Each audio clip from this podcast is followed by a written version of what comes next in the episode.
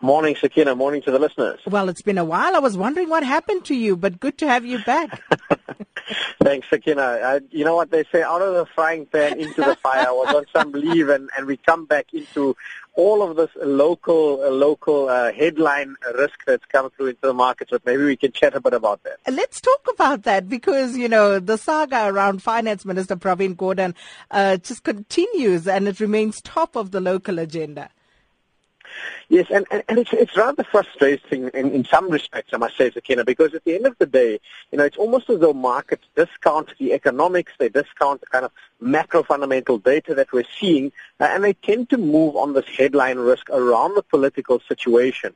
Uh, I mean, I don't have to tell the listeners, I'm sure it's also front of the agenda for everyone listening to the show as well. I mean, last week we had the NPA effectively issuing a summons. Uh, that led to a 40 cents a weakness come through in the rand on that intraday session. The very next day, coming out and saying, "Oh, well, hold on, we might review this uh, uh, the charges," uh, and we had the rand moving similarly in the opposite direction.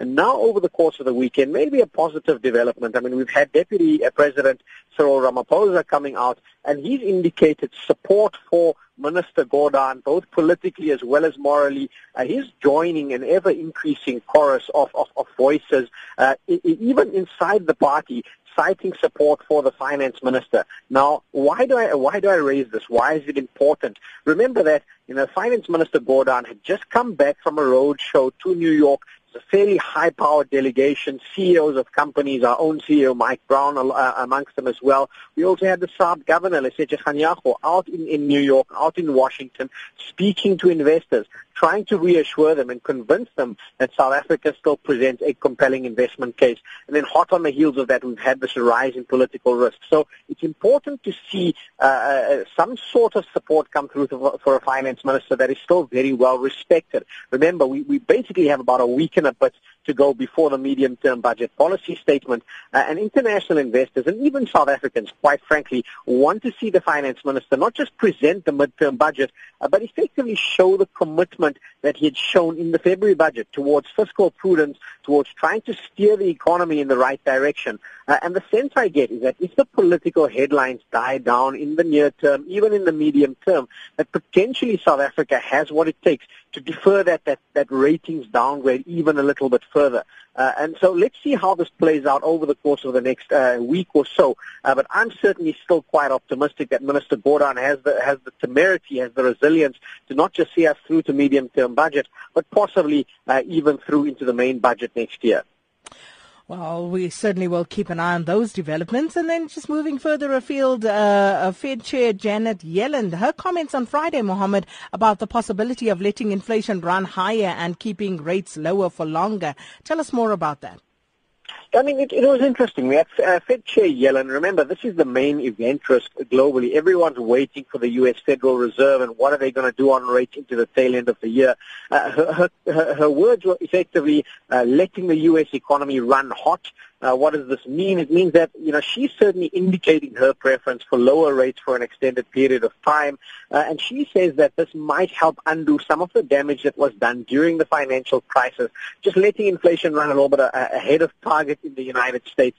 Uh, and possibly try and address, uh, you know, uh, some slack in the U.S. labor market. Uh, market, uh, I guess, kind of looking through those comments simply because the last Fed minutes indicated uh, that there was this growing uh, sense uh, or sentiment among Fed members to at least increase rates just one more time this year. And that still remains the base case. And it's why, as you mentioned in your intro, you know, you've had the U.S. dollar strengthen against a basket of other currencies. Uh, our view is, is still for the possibility of a Fed hike at their December meeting this year once the U.S. elections out of the way. Uh, but I guess, you know, the U.S. political risk also remaining in front of the agenda, uh, and, and, and it could effectively catalyze a move in either direction. So, you know, that remains your wild card. But for as, uh, as things stand right now, still penciling in a Fed hike uh, before the end of this year, and that might come with some shorter-term pressure on emerging market currencies like the rand. Longer term, however, that might ease as the global search for yield seems to remain the overarching theme.